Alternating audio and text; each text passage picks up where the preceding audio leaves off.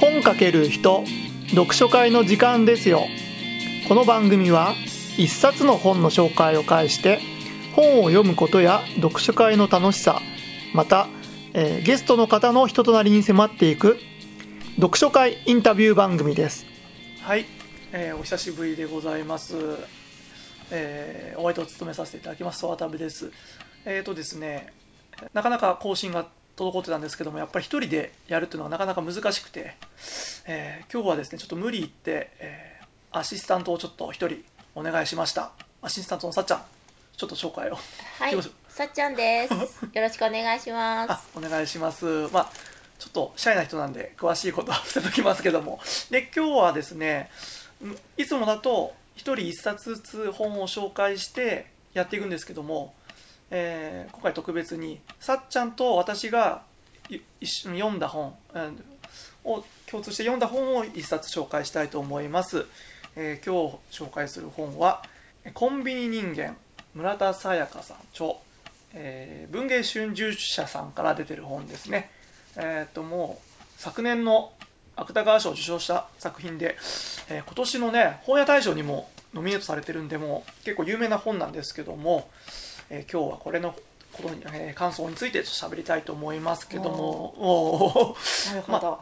あれですよ前半はちょっと読んでない人もいるかもしれないんであのネタバレなしで喋ってはい。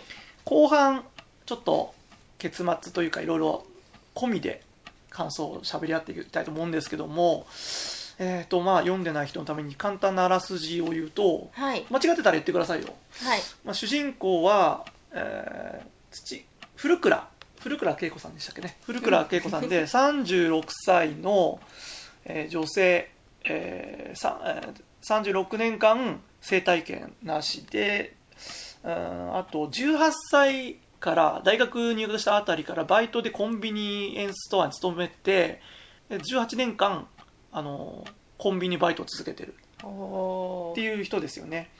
でうーんちょっとその主人公変わった人でサイコパス的な 人でちょっとやばい人間でなんか子供の時のエピソードも書いてあってね。うん。なんか自分がやばいってことはわなんでやばいのかわからないみたいなうん。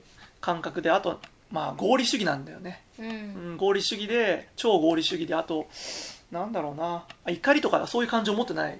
怒らないよね、周りが怒るから自分も怒らないとおかしいから一緒に怒るみたいな、まあそんなのでコンビニ18歳の時にコンビニバイトした時がなんか自分の居場所見つけた感じでうん。なんか何か全部マニュアル化されててうん。言われたことをやればいいみたいなうん。今まで自分が何をなんだろうなどうしたらいいのかを教えてくれよみたいなずーっとやってて、ううんだから結局喋らなくなったりとかう、ん。人に過度に同調していくような生き方してて、うん。で18年間なんかそれなりに居場所見つけてあの生活していくんだけど、うん。ね、あの36歳見込んでしかもバイトをしてると世の中の風当たりがだんだん強くなってきて、うん。同調圧力っていうんですか？なんで結婚してないの？なんでずっとバイトなの？っうん。ていうのでだんだん生きづらくなってきててそこに、あのもう一人の俺は主人公だと思ってるんですけどこの人も、えー白羽さん。俺は白羽さんって読んだんだけどルビがなかったのであの紅白の白に羽って書いてそういう男性の同じぐらい年代の男性の、えー登場人物が出てきたことによってまたいろいろ環境が変わってってうん。どうなるかっていう話なんですけどもえーっとさっちゃんも俺もそうなんだけどこ学生の時ねコンビニバイトとかやりましたよ。うんやったのもあってその感想もまあ込みでまあネタバレなしでまずどうでした？この本読んでみてうん何でもいいんだけどそうですね。なんというかやっぱり私自身がうん。コンビニバイトをしたこともあって、うん。どうしてもこう比較しちゃう時も比較しちゃう比較というかあるある？なんかこうあるある的なあったなあったなみたいな。そうそうそう、うん。そういう感じでそうそう。ちょっとこう見ちゃったり。うん。まあうんまあやうん。っぱりそのうーんなんか私は結構作業的にこうやってたなとか、なんかやっぱり作者のそのコンビに対する視点と私の視点は大きく違ったっていあすごいかう違いを、まあの作者の方自身もなんか長期間ね、うん。芥川賞受賞した時もコンビニバイトしてたらしいからあのかなりね詳細に書かれてるね、うんコンビニのこともそこもなんかあるあるであれだしまあみんなコンビニなんて行ったことあるからさそうそう。入り口がねまずね多分この本が人気なのがさ、うんそうだね。まあ、題材がコンビニっていう、うん。まあ、コンビニが大事なわけじゃないんだけど、うん。そこもいいあれだよね入りやすいところで読みやすいっていうかね、うんうんうんあと冊数が冊数じゃねえ枚数が150ページぐらいだったかな。だからもうパッと読めんだよね、そうだね私うんも一晩でね小説読まない派だけど、まあこれはすごい読みやすい、うん。確かに。うん。なうん、だから結構なんか結構な部数売ってるらしいけど。ね、うん。そうだね。でもその中でも結構なんていうの考えさせられるというかいろいろね、うーん。まあ帯にも書いてあるけど普通とは何かとか。ああなるほどうん。ねテーマとかねあとなんだろうな協調圧力っていうかなんかみんながこうこうこうするべきだっていうのに対してどういう生き方をするべきだかとうか。うん。まあいろいろねいまあ居場所とか存在価値とかそういうのもなんか考えるきっかけというか、まあ、考えることになるようなのが詰まってるよね小さいけど。小さいっていうかうん。話のあれはねうん枚数とかうんの容量は少ないんだけどその中に凝縮されてるっていう感じでで登場人物もなんかすっきりしてるし、うんそんなんで私としてはこれはあんまりあのあれですね小説とかそうよく読む人はちょっと物足りないかもしれない。うん。かもしれないけど、まあ、さっちゃんが言った通りあんまり普段読まない人がうんちょっと試しに読んでみようかなっていうのにはうんすごいいい本で。うん。でまあなんて言うんだろうな。その人間の内面を掘り下げてって、まあ、純文学なんでそうなんだけどうんっていうのも十分あの楽しめる本なので、うん、おすすめですかね。どうですかね。そうですね、うん。すごい読む価値はあると思います。偉いそ まあそんなとこでまああれですネタバレじゃない説明は、えー終わりたいと思うんですけどもでここからちょっとネタバレ的な話もしていきたいと思うんだけどけど、まあ、さっきのあらすじの続きでうん。で白羽さんっていうね30この人も半ばぐらいのもうん。う本当なんて言うんだろうクズ人間って言っちゃ悪いんだけどなんて言うんだろうなもう社会に適応できなくてうん。でもなんか自分はもっとできるっていうなんか子がでかくてなんて言うんだろうなそれがはけ口がなくなっちゃってうん。来ててコンビニになんでバイトに来るかっていうと婚活目的で来るんだよね。うんでいろいろその人の話をそれもすごいなって私の時思って。縄文時代の話。仕事じゃないなみたいな。そう古倉さんがそれでだんだんこういう考えもあるかとかね影響、まあされてないかもしれないけど、うん。言っていくんですよね。それでまあ結局いろいろやりながらその白羽さんがあの何だったっけ？ストーカーみたいなことなんだっけ？お客さんに対してストーカーみたいなことをしてバイバイト辞めさせられるんだよね。ね。そそれでまあいろいろあってまあちょっとはしょると結局ちょっと同棲するんだよね、うんうん。そう恋愛感情じゃなくてお互いにメリットがあるってことで、うん。でなんかその白羽さんがあのその主人公の家に転がり込んで、まあ、共同生活みたいなことをしてまたいろいろそれが周りの人にバレちゃったりして、なんかけなんか恋愛したことない、ね、主人公がそういうのになって祝福されたり、うん。なんかされたりまたそれ生きにくくなっちゃってう、ん。で主人公がまだいろいろあって結局その勤めてた18年間勤めてたコンビニ辞めちゃうんだよね、それからまたどうなっていくかっていうのが面白くて。まあ最後まで言っちゃうと結局うーん辞めてあの普通の企業に就職する面接まで行こうとするんだよね、うん。その白羽さんが全部仕組んで、ーうんうん。で行く直前にまたどっかの違うコンビニのとこに入ってやっぱりコンビニ愛というか自分の居場所やっぱここなんだって気づいてその面接をやめてその白羽さんとも別れて、うん。お前は人間じゃねえみたいなうん。ことを言われて、まあ、どっちがどっちだか分かんないけどで結局そこで終わるんだけどうんうーんどうですかね。どうこのラストというかこのな全部通してネタバレも通して思いますか？めっちゃ無理なんだけどいきなり。そうですね、やっぱその主人公はうん。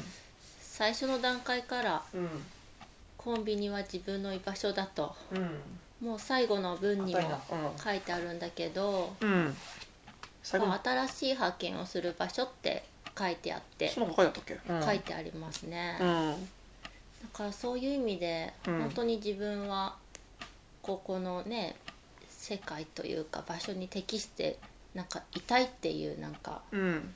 そういう気持ちがすごいこう伝わってきた感じかな、あうん、ああれだよね主人公の人さ今もあれだけど存在あ居場所って言ったけどさ、うん。すごい幸せな人だよね。うん幸せだと思う、うん、私それが明確に分かってて、うん。まあどうなんかその周りのやつに影響されて一時はやめちゃったけどまた気づいてうん。戻るんだから、で結構それ分かうすうす分かってても、まあ、うん経済的な理由とか、うん。家族の理由とか、うん。まあ、自分の性格の問題は分かんないけど、うん。結構潰しちゃってる人いっぱいいるよね。たまたまこれはね主人公はコンビニうん。うん人間だけどみんなな何かしら人間だよね。うんうんまるまる人間、うんうんよし今ねさっちゃんだったらあのまあ子育て人間かもしれないし、うん。子供が第一っていうねそこが育てることが居場所であれば。うん。俺だ私にしてもねあの昨年から始めてる本屋業が結構本当にやりたいことだから、うん。本屋人間かもしれないし、うん。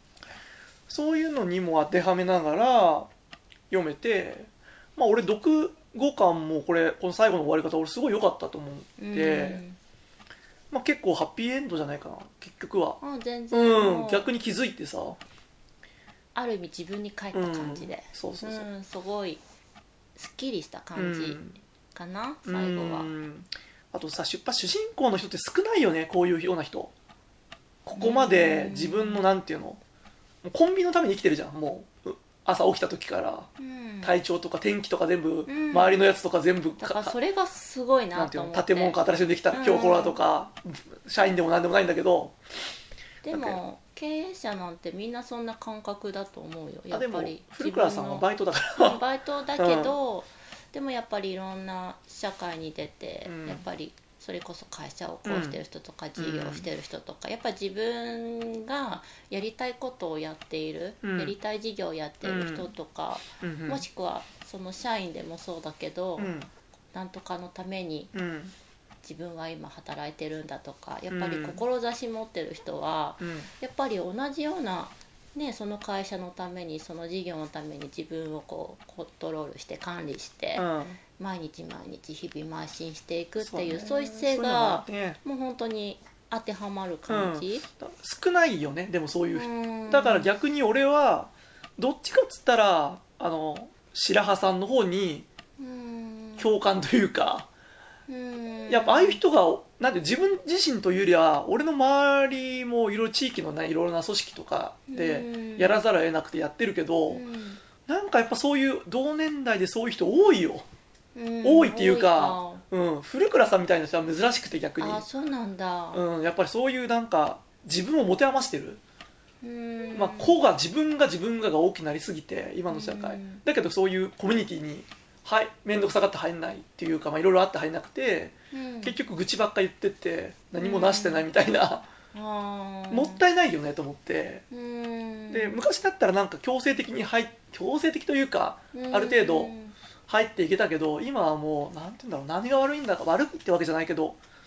SNS が発達したんだかそれとうん。もそういうコミュニティに属さなくても、たまあ、ある程度生きていけるっていうか、そっちの方の人が多いというか俺は目につくというか。ある意味選択が自分でできるっていう、うん。その社会かな。けどじうん、ギャップがやっぱりね自分が持ってるギャップとうん。うんリアルが違うから、だから人ね紙一重だよ。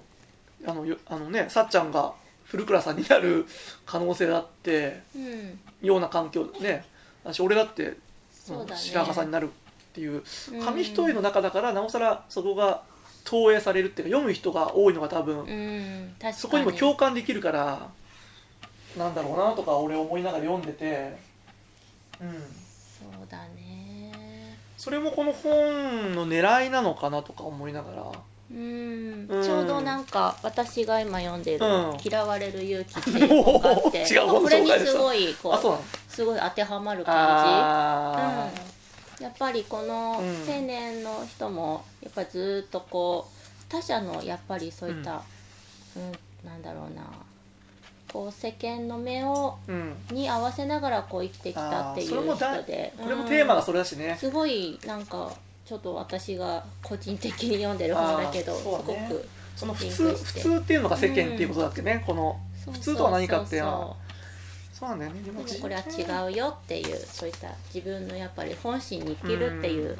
そういうことを言っている本だから、うん。本当にこう同じそうだ感じねで、日本のな協調性がいいところと悪いところがあってその悪いところがちょっとフューチャーね、うん。最近され始めてるからそれに対するうん。アンサーじゃないけそどね。嫌われ勇気もねこの本もね。うん。そうなんだよね。まあ紙一重なんだけどうねある意味まあそんな感じかな、うん、そんな感じで締めてくれてありがとう、うんまあこんな感じで、まあ、結局いろんな人にね万人結構受けするような内容で、まあ2時間弱とかあれば、あ全然、うん、読める本だと思ううんで、まあちょっとさらっと読めるしあの読んでみて損はない本だと思いますんで、まあどこかで見かけたらどうぞ読んでみてください今日紹介したのは「コンビニ人間」村田沙耶香さん著、えー文芸春秋社さんから出てる本でした。どうもありがとうございました。ありがとうございました。